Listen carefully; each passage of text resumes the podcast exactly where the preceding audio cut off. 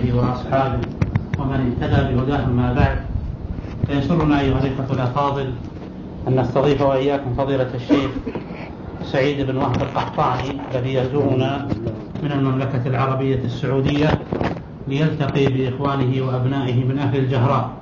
فحياه الله وبياه. نسأل الله جل وعلا أن يكتب هذه المحاضرة في ميزان حسناته وحسناتكم. وأن يلهمنا وإياه بإذن الله تعالى التقوى والعلم والعمل. محاضرة شيخنا اليوم بإذن الله تعالى بعنوان التقوى وثمراتها. نسأل الله تعالى أن يفتح عليه فليتفضل مشكورا مأجورا بإذن الله تعالى.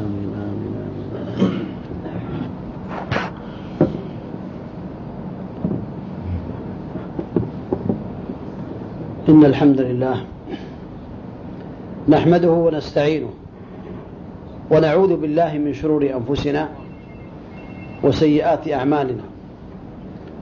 من يهده الله فلا مضل له ومن يضلل فلا هادي له. وأشهد أن لا إله إلا الله وحده لا شريك له وأشهد أن محمدا عبده ورسوله. صلى الله عليه وعلى آله وأصحابه وسلم تسليما كثيرا. أما بعد أيها الإخوة الشكر والفضل والإحسان لله سبحانه وتعالى الذي وفق باللقاء للقاء بهذه الوجوه التي أسأل الله تعالى أن يجعلها مباركة أينما كانت وأن يوفقنا وإياكم لما يحبه ويرضاه. ولا شك أن الفضل لله تعالى ونعم الله كثيرة وإن تعدوا نعمة الله لا تحصوها.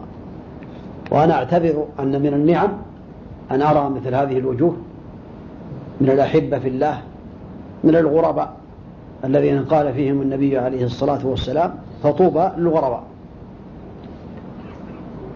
وأنا لا أعتبر هذه محاضرة وإنما أعتبرها كلمة مختصرة. لا شك أن التقوى الحقيقة هي لفظ عام لفظ عام.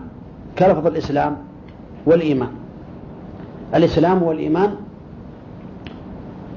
إذا افترقا اختلفا إذا افترقا اجتمعا وإن اجتمعا افترقا مثال ذلك يقال الإسلام فقط. فيشمل الإيمان والإسلام. فلان مسلم خلاص يكفي يدخل فيه الإيمان والإسلام. فلان مؤمن يدخل فيه الإسلام كذلك. لكن لو قيل فلان مسلم وفلان مؤمن حينئذ اجتمع افترق. فالمؤمن هو الذي يقوم بالأعمال الباطنة والمسلم هو الذي يقوم بالأعمال الظاهرة. فالتقوى كلمة شاملة تشمل الدين كله. تشمل كل الدين. ولهذا تعريفها هو أن تعمل بطاعة الله على نور من الله ترجو ثواب الله. وتترك معصية الله. على نور من الله تخشى عقاب الله. ستة أركان لهذه الكلمة. تعمل بطاعة الله. على نور من الله على علم ومعرفة. ما يكفي أنك تعمل وتعمل على علم. لا لا يكفي. ترجو ثواب الله بعد. لابد من أنك ترجو أن الله ينجيك من النار ويدخلك الجنة وترجو أن يرضى عنك. وتترك معصية الله على نور من الله على علم. لا يكفي. لابد أن ينوى تخشى عقاب الله. إذا هذه تعريف التقوى في الحقيقة تعريف جامع شامل مانع وليس من تعريفه وإنما هو من تعريف بعض السلف رحمة الله عليهم. يروى إلى يذكر إلى طلق بن حبيب رحمه الله تعالى. فلا شك أن التقوى هي أن تقوم بجميع الواجبات التي أوجب الله عليك وتبتعد عن جميع المحرمات التي حرم الله عليك. ولهذا هي ركن من أركان الخطبة. لا تصح الخطبة التي ليس فيها الأمر بالتقوى والموعظة لأنها الأصل. ولهذا قال النبي عليه الصلاة والسلام في هذه التقوى حينما بعث معاذ قال اتق الله حيثما كنت. بل هي وصية الله تعالى. وصية الله تعالى للأولين والآخرين هذه التقوى. ولقد وصينا الذين أوتوا الكتاب من قبلكم وإياكم أن اتقوا الله وإن تكفروا فإن لله ما في السماوات وما في الأرض. هي وصية الله تعالى للأولين والآخرين وهي وصية النبي عليه الصلاة والسلام لمعاذ حينما بعثه إلى اليمن. قال النبي عليه الصلاة والسلام اتق الله حيثما كنت وأتبع السيئة الحسنة تمعها وخالق الناس بخلق حسن. هذه وصية النبي عليه الصلاة والسلام. وصية الله وهي وصية النبي صلوات الله وسلامه عليه. وقد جاءت في آيات كثيرة وفي أحاديث عن النبي عليه الصلاة والسلام مدح التقوى وأنها يعني من أعظم الحسنات بل هي أعظم الحسنات لأنه يدخل فيها التوحيد. إذا أطلقت التقوى يدخل فيها التوحيد والابتعاد عن الشرك. ولهذا قال الله تعالى أوصى المؤمنين أمر يا أيها الذين آمنوا اتقوا الله حق تقاته. ولا تموتن إلا وأنتم مسلمون. اتقوا الله حق تقاته. قال ابن مسعود حق تقاته أن يطاع فلا يعصى ويذكر فلا ينسى ويشكر فلا يكفر. سبحانه وتعالى. إذن هذا شمل الدين كله. وأن النبي أن الله تبارك وتعالى قال ذلك. ولا شك أن الله تعالى أمر بها. وقال واتقوا يوما ترجعون فيه إلى الله. واتقوا يوما ترجعون فيه إلى الله. ثم توفى كل نفس ما كسبت. وهم لا يظلمون. يا أيها الناس اتقوا ربكم الذي خلقكم من نفس واحدة وخلق منها زوجها وبث منهما رجالا كثيرا ونساء. واتقوا الله الذي تساءلون به والأرحام. يعني اتقوا الله واتقوا الأرحام أن تقطعوها. فالله تعالى أمر بها وأمر بها النبي عليه الصلاة والسلام. قال اتقوا ربكم وصلوا خمسكم وصوموا شهركم وأطيعوا ذا أمركم. تدخلوا جنة ربكم ربكم أو كما قال النبي صلوات الله وسلامه عليه. ولا شك أن التقوى إذا كان الإنسان يتقي الله تعالى يبتعد عن جميع المحرمات لأنه يتقي الله. فقول النبي عليه الصلاة والسلام لمعاذ اتق الله حيثما كنت. يأمره بتقوى الله تعالى في أي مكان؟ في السماء في الأرض في البحار في الظلمة في الشعاب في أي مكان؟ وهذا هو المراقبة في الحقيقة لله تعالى المراقبة. لأنه يراقب الله لتقواه لأنه يتقي الله تعالى. ولهذا قال الله سبحانه وتعالى في المراقبة وما تكونوا في شأن وما تتلو منه من قرآن ولا تعملون من عمل. إلا كنا عليكم شهودا إذ تفيضون فيه وما يعزب عن ربك من مثقال ذرة في الأرض ولا في السماء ولا أصغر من ذلك ولا أكبر إلا في كتاب مبين. إذا المتقي لله هو يجعل بينه وبين عقاب الله وقاية يجعل بينه وبين سخط الله وقاية يجعل بينه وبين ما يخافه من عقاب الله تبارك وتعالى وقاية تقيه من عذاب الله بطاعة الله وطاعة النبي. صلوات الله وسلامه عليه. ولهذا كان النبي عليه الصلاة والسلام يأمر بها عليه الصلاة والسلام. وصية النبي عليه الصلاة والسلام لجميع الناس كما أن الله أوصى بها أوصى بها النبي عليه الصلاة والسلام. فقال أوصيكم بتقوى الله أوصيكم بتقوى الله والسمع والطاعة. وإن تأمر عليكم عبد حبشي أو كما قال النبي عليه الصلاة والسلام الحديث.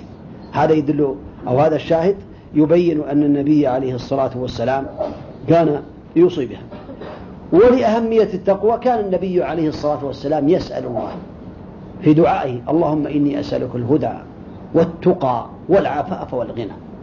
ونحن أولى بأن نسأل الله تعالى الهدى والتقى والعفاف والغنى أولى من النبي عليه الصلاة والسلام. لأن النبي عليه الصلاة والسلام غفر الله له ما تقدم من ذنبه وما تأخر ومع ذلك يقول يا مقلب القلوب ثبت قلبي على دينك. يا مصرف القلوب صرف قلوبنا على طاعتك. وبين النبي عليه الصلاة والسلام من ثمرات التقوى أنها أكثر ما يدخل الناس الجنة.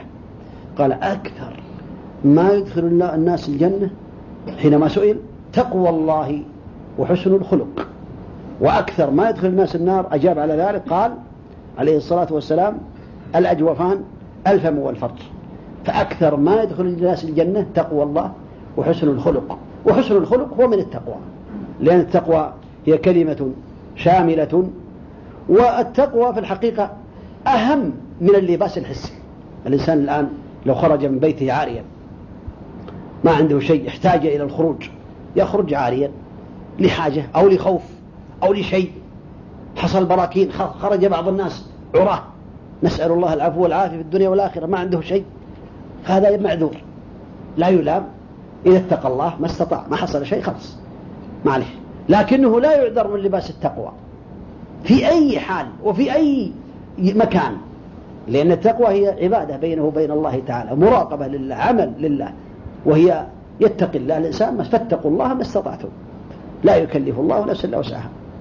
ولهذا قال الله سبحانه وتعالى في كتابه العزيز يا بني آدم قد أنزلنا عليكم لباسا يواري سوآتكم وريشا. ولباس التقوى ذلك خير. لباس التقوى خير من اللباس الحسي كما قال خير من اللباس الحسي سبحان الله. هذا يدل على أن التقوى لا يعذر أحد بتركها ولا بإهمالها. إذا قال بعض القائلين إذا المرء لم يلبس ثيابا من التقى تقلب عريانا ولو كان كاسيا فخير لباس المرء طاعة ربه. ولا خير في من كان لله عاصيا.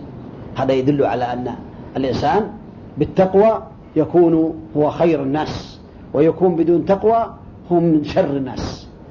فالتقوى أمرها عظيم. وهي في الحقيقة هي أهم من الطعام والشراب. الذي يأكل الإنسان ويشربه لو بقي الإنسان عن الطعام ثلاثة أيام أو أربعة أيام أو أكثر قد يموت. ها؟ وقد يعذر إذا كان لا يجد شيئا. لكن التقوى أهم من الطعام والشراب. ولهذا قال الله تعالى وتزودوا فإن خير الزاد التقوى واتقوني يا أولي الألباب.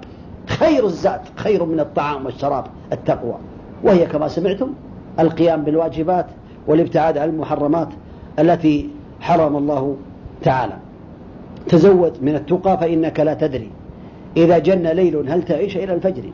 فكم من صحيح مات من غير علة وكم من فكم من صحيح مات من غير علة يعني قد يكون الصحيح. يعني وكم من سقيم عاش حين من الدهر قد يبقى المريض سنين طويلة. ولكن عليك أن تتقوى بطاعة الله وطاعة النبي عليه الصلاة والسلام. عليك بتقوى الله إن كنت غافلا. يأتيك بالأرزاق من حيث لا تدري. فلو كانت الأرزاق تأتي بقوة لم يأخذ العصفور شيئا مع النسر. فتقوى الله يا أخوان هي من أعظم الطاعات بل هي أعظم الطاعات. ولا شك أن التقوى تجعل الإنسان هو أكرم الناس. على حسب تقواك لله يكون كرمك عند الله تعالى. إن أكرمكم عند الله أتقاكم.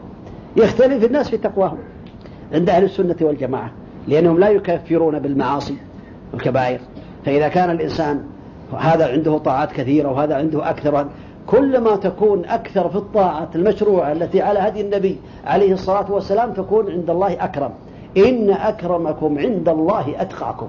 يكفي العبد أنه يكون أكرم الناس عند الله تعالى إذا قام بما يجب عليه لله تعالى وحينئذ على المسلم أن يرغب في هذه التقوى التي أمر الله بها وأمر بها النبي صلوات الله وسلامه عليه.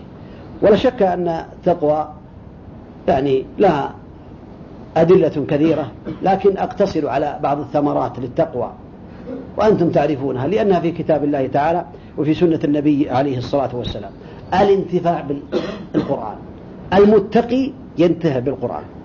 ألف لام ميم ذلك الكتاب لا ريب فيه هدى للمتقين. ينتفع.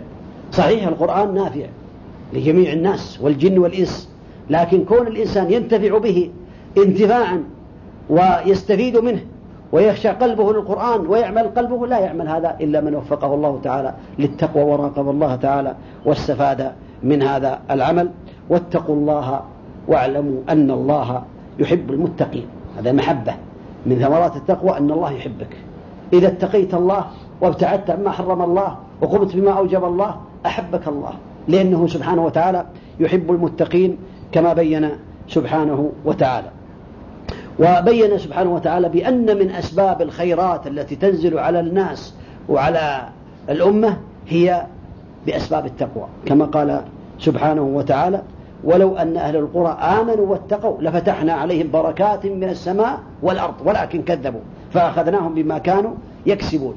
فلا شك أن التقوى هي من أسباب البركات ومن أسباب الخيرات التي آه، يحصل عليها الناس. التقوى من أسباب العلم النافع. والتوفيق للعلم النافع. رزقني الله وإياكم العلم النافع. يا أيها الذين آمنوا إن تتقوا الله يجعل لكم فرقانا ويكفر عنكم سيئاتكم ويغفر لكم والله ذو الفضل العظيم. الله أكبر. فإذا اتقى الله جعل الله له علما نافعا يفرق به, به بين الحق والباطل. وهذا من فضله. واتقوا الله ويعلمكم الله. هذا يدل على أن التقوى من أسباب البركات ومن أسباب الخيرات. ولا شك أن التقوى إذا قام بها الإنسان صلحت أعماله وصلحت أقواله وصلحت دنياه وصلحت أخراه. قال الله تعالى يا أيها الذين آمنوا اتقوا الله وقولوا قولا سديدا. يصلح لكم أعمالكم ويغفر لكم ذنوبكم. ومن يطع الله ورسوله فقد فاز فوزا عظيما. إذا هذا يدل على أن الفوز العظيم هو بطاعة الله وطاعة النبي صلوات الله وسلامه عليه. ولا شك أن المسلم إذا اتقى الله جعل الله له من كل ضيق مخرجا ويسر له أمره ورزقه من حيث لا يحتسب ومن يتق الله يجعل له مخرجا ويرزقه من حيث لا يحتسب ومن يتوكل على الله فهو حسبه ومن يتق الله يجعل له من أمره يسرا. هذا يدل على بمنطوقه على هذه الثمرات. المفهوم يدل على أن من لم يتق الله لا يجعل الله له مخرجا ولا يرزق من حيث لا يحتسب. ومن لم يتق الله لا يكفر الله عنه سيئاته ولا يعظم له أجرا. وهكذا الخلاصة أن الإنسان لو تكلم عن التقوى لا تكلم بالقرآن الكريم وتكلم بسنة النبي عليه الصلاة والسلام كلها. لأن التقوى كما سمعتم أن تعمل بطاعة الله كل طاعة الله. على نور من الله ترجو ثواب الله وتترك معصية الله. على نور من الله تخشى عقاب الله. إذا ما بقي شيء من الدين إلا وقمت به. أما إذا قصر الإنسان في بعض الأمور أو عمل بعض المحرمات فإن تقواه تكون ضعيفة وتنقص كالإيمان. لأن الإيمان يزيد بالطاعة وينقص بالمعصية. كذلك التقوى تزيد بالطاعات وتنقص بالمعاصي والسيئات. ولا شك أن المتقي من أعظم الثمرات التي يجنيها أن الله يحبه. فإذا أحبه أحبه الله تعالى أحبه أحبته المخلوقات. ولهذا قال النبي عليه الصلاة والسلام إن الله تعالى ينادي جبريل يا جبريل إني أحب فلان فأحبه. محبة الله تعالى هي من أعظم المطالب. والشان ليس أن تحب الله أنت أن يحبك الله. إذا أحبك الله هذا الفوز العظيم. فينادي جبريل في أهل السماء إن الله يحب فلان فأحبه. وإذا أبغض الله العبد نادى جبريل يا جبريل إني أبغض فلان فأبغضه. نعوذ بالله. نسأل الله العفو والعافية. فينادي جبريل في أهل السماء إن الله يبغض فلان فأبغضه. ثم توضع بغضاه في قلوب الخلق في الأرض. فأوصي نفسي وأوصي إخواني بتقوى الله تعالى في السر والعلن. في أي مكان؟ البر البحر الغرفة المظلمة أطفئت الأنوار وأغلقت الأبواب وأرخيت الأستار. يعلم بأن الله يراه وأنه مطلع عليه سبحانه وتعالى. لا يخفى عليه خافية. يا من يرى مد البعوض جناحه في ظلمة الليل البهيم الأليلي ويرى نياط عروقها في نحرها والمخ يجري في تلك العظام المخ بعد. المخ الذي يجري في عظام البعوض النامس الذي يسمون بعض الناس النامس الناموس المخ يراه ويرى نياط عروقها في نحرها والمخ ويرى المخ يجري في تلك عظام النحل قال أمن علي بتوبة تمحو بها ما كان مني في الزمان الأول. قال بعضهم إذا ما خلوت الدهر يوما فلا تقل خلوت. هذه مراقبة دقيقة. إذا ما خلوت الدهر يوما فلا تقل خلوت ولكن قل علي رقيب ولا تحسبن الله غافلا ولا إما تخفي عليه يغيب. بعض الناس ظاهر الصلاح وجهه فيه الصلاح وثيابه فيها الصلاح وكلامه مع الناس فيه الصلاح. ولكن إذا خلى بمحارم الله انتهكها. نسأل الله العافية. ولهذا ثبت في الحديث أن النبي عليه الصلاة والسلام بين أن من الناس من يأتي بجبال كتهامة كجبال تهامة بيضاء يوم القيامة. تذهب هباء منثورا. نسأل الله العافية. فسئل عن ذلك قال لأنهم إذا خلوا بمحارم الله انتهكوها. نسأل الله العفو والعافية في الدنيا والآخرة. وهذا والله أعلم. إن إما لأنهم أخذوا المحارم وأخذ من سيئاتهم وإما لأنهم استحلوها فذهبت أعمالهم. فلا شك أن الإنسان إذا يعني يراقب الله في السر. قال بعض القائلين إذا ما خلوت بريبة في ظلمة والنفس داعية إلى الطغيان. فصنها وقل يا نفس إن الذي خلق الظلام يراني.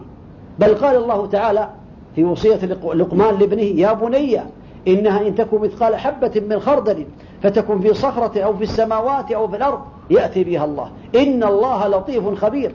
لا يخفى عليه خافية. وما تكون في شأن. قال في وعنده مفاتيح الغيب لا يعلمها إلا هو. ويعلم ما في البر والبحر وما تسقط من ورقة إلا يعلمها. ولا حبة في ظلمات الأرض ولا رطب ولا يابس إلا في كتاب مبين.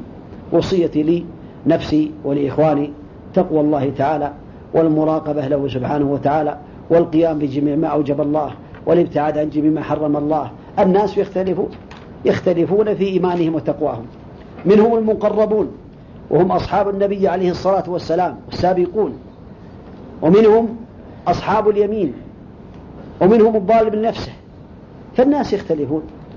فالمقربون هم الذين قاموا بالواجبات وابتعدوا عن المحرمات وتركوا المكروهات وعملوا المستحبات. هذا عمل مبارك هذا مقرب هذا من السابقين. يلحق يلتحق بدرجة السابقين. وأصحاب اليمين أو المقتصدين هم الذين يقومون بالواجبات ويبتعدون عن المحرمات. والظالم لنفسه هو الذي يعمل بعض المحرمات ويترك بعض الواجبات. ولهذا قال الله تعالى ثم أورثنا الكتاب الذين اصطفينا من عبادنا. فمنهم ظالم لنفسه ومنهم مقتصد المقتصد هو الذي يحافظ على الواجبات ولا يترك واجبا أوجبه الله ويترك المحرمات ولا يعمل محرما حرمه الله.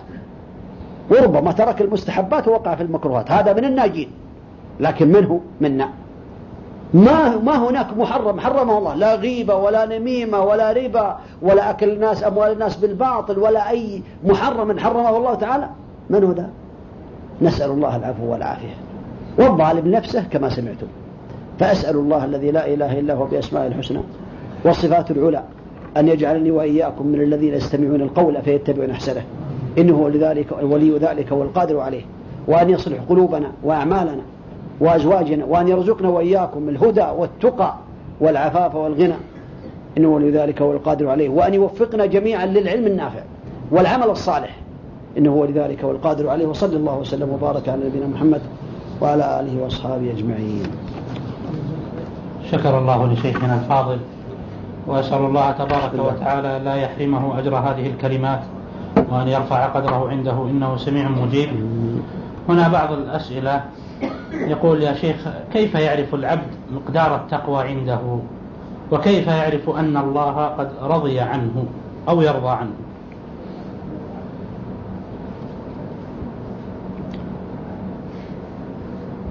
الصحابة رضي الله عنهم كانوا يخشون ويخافون أنهم لا تقبل أعمالهم. فكيف تعرف أنت؟ الله عز وجل يقول والذين يؤتون ما آتوا وقلوبهم وجلة أنهم إلى ربهم راجعون. قالت عائشة يا رسول الله أهو الرجل يزني ويسرق ويشرب الخمر؟ قال لا يا ابنة الصديق أو يا ابنة أبي بكر. ولكنه الرجل يصوم ويصلي ويتصدق ويخاف أن لا يتقبل منه. الله أكبر. وكان عمر رضي الله عنه يقول لحذيفة أنشدك بالله هل سماني لك رسول الله صلى الله عليه وسلم منهم؟ أي من المنافقين؟ قال لا ولا أزكي بعدك أحدا. النبي عليه الصلاة والسلام يقول في عمر ما سلكت فجا إلا وسلك الشيطان سلك الشيطان فجا غير فجك ومع ذلك اتهم نفسه رضي الله عنه. كان بعض السلف يقول لو علمت أن الله أبو الدرداء لو علمت أن الله تقبل مني صلاة واحدة لكان ذلك أحب إلي من الدنيا وما فيها. فيؤخذ من هذا من هذه الآية وهي الأصل؟ أن من كان يخاف الله ويخاف على أعماله أنها لا تقبل ويخاف الرياء ويخاف السمعة ويخاف على دينه. فهذا علامات التقوى. ما دام أن الله يقول والذين يؤتون ما آتوا وقلوبهم وجلة أنهم إلى ربهم راجعون. ذكر البخاري عن أبي مليكة قال أدركت ثلاثين من أصحاب النبي صلى الله عليه وسلم. ما منهم من أحد يقول بأن عمله مثل عمل إيمانه مثل إيمان جبريل والمكائين وما منهم من أحد إلا ويخاف النفاق على نفسه. فإذا خفت النفاق على نفسك واتهمت نفسك بأنك يعني معرض للخطأ هل عملي مقبول؟ هل أنا قمت بالواجب؟ هل أنا ابتعدت عما حرم الله؟ هل قمت بالواجبات؟ هذا دليل على تقواك. ولهذا هذا يسبب لك الخشية لله ويسبب البكاء في الخلوات لأنك تخاف. أما إذا كان قلبك مطمئن بس الحمد لله أنا عندي إيمان قوي والحمد لله وأنا متقي لله تعالى. الله أكبر. هذا يسبب موت القلب. نسأل الله العافية. ويسبب الأمن من مكر الله. ويسبب يعني مصائب عظيمة. لكن كل لسان يخاف ما دام النبي عليه الصلاة والسلام يقول يا مقلب القلوب ثبت قلبي على دينك. يا مصرف القلوب صرف قلوبنا على طاعتك. قال بعض نسائه وأنت رسول قال إن القلوب بين إصبعين من أصابع الرحمن يقلبها كيف يشاء. فالمؤمن يجمع بين الخوف وبين الرجاء. يخاف أن أعماله تبطل من الرياء والسمعة والتقصير ويرجو الله يعلم بأن الله لا يظلم مثقال ذرة وإن تكن حسنة يضاعفها ويؤتي من لدنه أجر عظيم. يجمع بين الخوف وبين الرجاء. وذكر بعض علماء نجد أنه يغلب الخوف في حال الصحة والعافية لكن ما يترك الرجاء الرجاء معه. يرجو الله يرجو ثواب الله يعلم بأن الله غفور رحيم وأنه سبحانه وتعالى لا يظلم أحدا وأنه لكن يغلب جانب الخوف. وعند المرض وعند يعني في غير الصحة يغلب جانب الرجاء. وهكذا المؤمن كالطائر يمشي بجناحين جناح الخوف وجناح الرجاء. يرجو الله ويخافه سبحانه وتعالى. ويسأل الله التوفيق يسأل الله التوفيق. النبي عليه الصلاة والسلام يسأل الله. كان يقول لأبي بكر قال أبو بكر رضي الله عنه كما في الصحيح يا رسول الله علمني دعاء أدعو به في صلاتي. وفي رواية مسلم وفي بيتي. قال يا أبا بكر قل اللهم إني ظلمت نفسي ظلما كثيرا ولا يغفر الذنوب إلا أنت. فاغفر لي مغفرة من عندك وارحمني إنك أنت الغفور الرحيم. الله أكبر. كان سماحة الشيخ بن باز رحمة الله عليه تكلم عن هذا قال هذا أبو بكر. يقول النبي عليه الصلاة والسلام بأنه قد ظلم نفسه. فمن منا لا يظلم نفسه؟ إذا كل واحد ظالم نفسه. ما دام أن هذا الرجل الذي كما قال عمر لو وزن إيمانه وإيمان الأمة لرجح إيمان أبي بكر بإيمان أمة محمد عليه الصلاة والسلام. ذكره عمر رضي الله عنه ذكر صاحب تاريخ الخلفاء عن عمر. ماذا يخاف أبو بكر رضي الله عنه.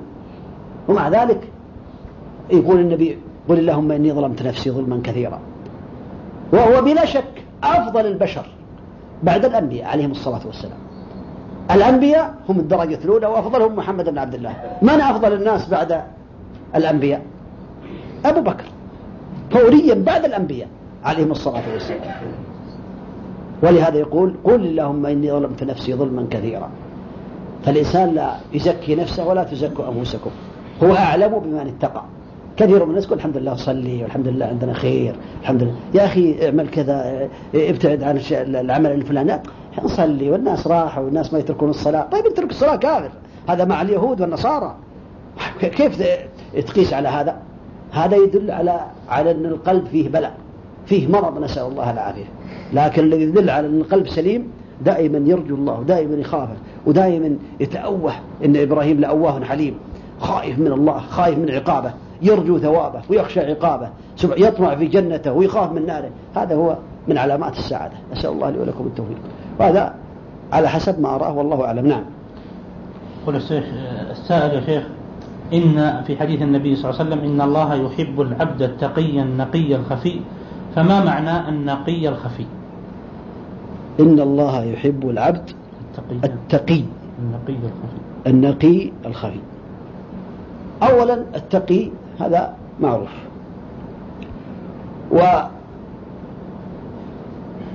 والخفي الذي يخفي أعماله الصالحة خاصة التطوعات صلاته بليلة صدقاته التي قال النبي عليه الصلاة والسلام فيها في الصلاة الخفية قال في الصدقة ذكر من السبعة التي يظلهم الله في ظله رجل تصدق بصدقة حتى لا تعلم شماله ما تنفق يمينه.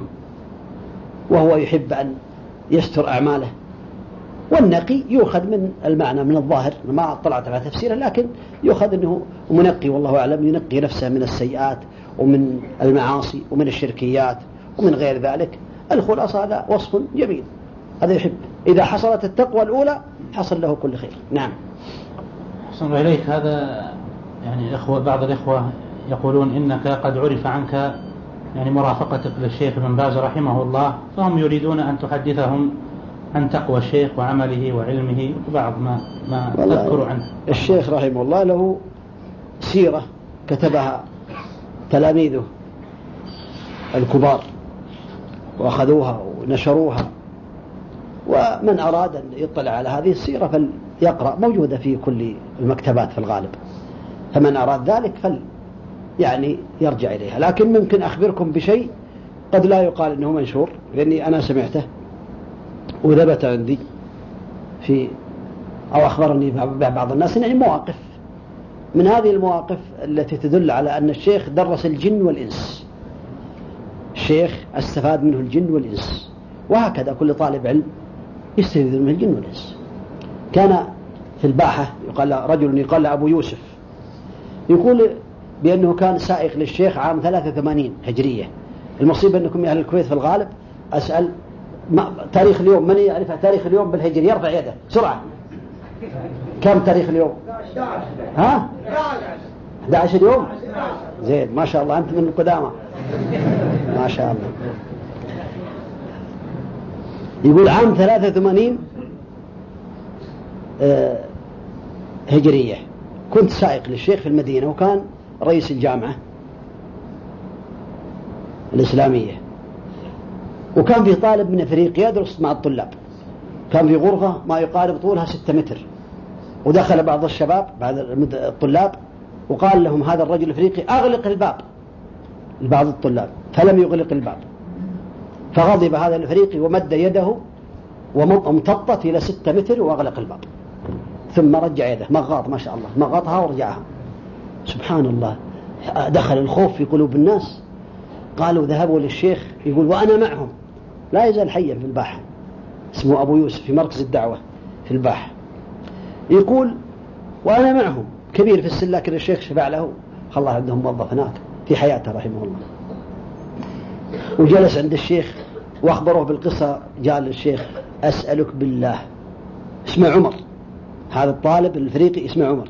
قال أسألك بالله. هل أنت جني ولا إنسي؟ قال لا والله يا شيخ إلا جني.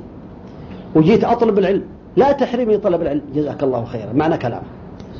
يقول فاشترط عليه الشيخ لا تغير شكلك. تبقى على شكلك هذا ولا تغير شيء من صفاتك. يعني تبقى إنسان. قال واصل الدراسة يقول والله بأني كنت أمر عليه في سكنه ويركب معي في سيارتي. وأصلي أنا وهو في الحرم وأرجع في شقته. ويقول آخر عهدي حينما أخذ شهادته من الشيخ. أخذ شهادته من يد الشيخ. الموقف الثاني سألت واحد يقال عبد الرحمن الجلال أو الجلالي في الخرج في الدلم من طلاب الشيخ الآن هو عمره تقريبا 65 سألته قبل سنة تقريبا. قلت ما في مواقف للشيخ؟ يعني رأيتها ما كتبت؟ قال لا في مواقف أذكر لك موقفين. الموقف الأول أن الشيخ اشترى له أرض في الصحنة. الصحنة هذه على طريق آه، وادي الدواسر في الدلم. وجاء بعض الناس واعتدى على الأرض وأخذ هذه الأرض أخذها. وأخبر الشيخ قال الشيخ الجماعة الفلانية أخذوا أرضك. اللي اشتريت. قال هم راضين؟ قالوا راضين. قال بس ما عندهم شيء آخر قلوبهم طيبة. قالوا قال خلهم يروحوا يستاهلونها. أهم شيء ما يكونوا غضبانين علينا. قالوا تركها. وهو قاضي المنطقة قاضي منطقة الخرج. ومع ذلك قال هم قال خليكم يروحوا وش راحت الآن وراح الشيخ رحمه الله راح كلهم الدنيا راحت. قالوا الموقف الثاني في جني يقول ركب على إنسان عندهم التبس بإنسان في الدلم. يقول وسألوا قالوا أنت ما تحضرون يا جن الدروس؟ قالوا لا نحضر الدروس الحمد لله. إلا إذا كان فيه درس عند الشيخ ابن باز في الرياض. فنحضر دروس الشيخ. قال تروحون للرياض؟ قالوا وين الرياض؟ نحضر عند الشيخ ويحضر جن من الهند يحضرون دروس الشيخ. من الهند يحضرون عند الشيخ. قال رحت للشيخ وقلت يا شيخ أبشرك بخير. قال بشرك الله بالخير. يقول وأخبرت بالقصة. قال إيه؟ ولهذا كنت أجمع بين كلام في كلامي بين الجن والإنس. أنتم ممكن تسمعون الشيخ حيان يقول يجب على الجن والإنس تقوى الله تعالى. يجب على الجن والإنس أن يوحدوا الله عز وجل. أما بالنسبة لسيرة الشيخ وحياة الشيخ فمذكورة في الكتب الموجودة ويراجع اللسان نسأل الله عز وجل أن يوفقنا وإياكم للعلم النافع. والعمل الصالح والتوفيق. وأخبرني واحد في السودان يقال له كذلك كان يقول كنت سايق للشيخ عام 1406 يقول الشيخ تبرع الواحد ب 2000 ريال. ما أدري في ورقة أو شيك الظاهر والله أعلم أنها ورقة. كأنها ورقة. لأن الشيك أظن ما يقدر يعمل هذا العمل. فيقول هذا الفقير زاد صفر. صارت عشرين ألف. الشيخ تبرع له بألفين وهذا زاد صفر. واكتشف هذا الرجل عند المحاسب. ومسكوه وجوبه للشيخ. قالوا هذا يا شيخ زور عليك. كتب عشرين ألف. وأنت كاتب له ألفين ريال. والشيخ قال أمضوها له لعله أن يكون محتاجا. فأمضوا له عشرين ألف. الله أكبر. هذا من كرم الرجال. نسأل الله أن يغفر له.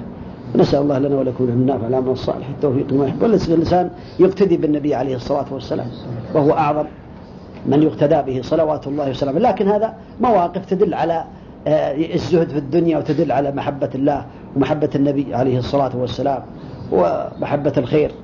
ونسأل الله أن يغفر له وأن يجعلنا وإياكم من أتباع النبي عليه الصلاة والسلام. ويرزقنا وإياكم العلم النافع والعمل الصالح. اللهم صل على محمد.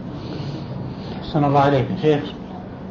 هنا أيها الإخوة إعلان من إخوانكم في مسجد عودة عوض العنزي. يدعونكم للدرس العلمي في شرح كتاب الصيام والاعتكاف من كتاب منار السبيل. كل جمعة إن شاء الله بعد العصر مدة ثلاث جمع وذلك لقرب شهر رمضان الكريم. وهنا أيضا طلب من الإخوة هم يطلبون من الشيخ حفظه الله أن يكرر الزيارة لمنطقة الجهراء وأن تكون ذلك في دورة علمية يقيمها في شرح يعني ما يحتاجه طلاب العلم من العلم الشرعي فهم يريدون إجابة على الهواء أو وعدا من الشيخ حفظه الله. نعم. يريدون وعدا بذلك. يعني الزاما يعني نسأل الله أسأل الله أسأل الله أن ييسر ما يرضيه أسأل الله أن ييسر ما يرضيه الواجبات تتزاحم وأسأل الله أن ييسر ما يرضيه. لو اتصلوا بالأخوان لعل الله يشرح الصدر ويعين وفق على ما يحب يعني. نسأل الله أن يوفقنا وإياكم. هذه موافقة مبدئية ها؟ نسميها موافقة. نسأل الله نسأل الله ذلك نسأل الله ذلك. يقولون بس هذا يمكن فيه نكتة للأخوان.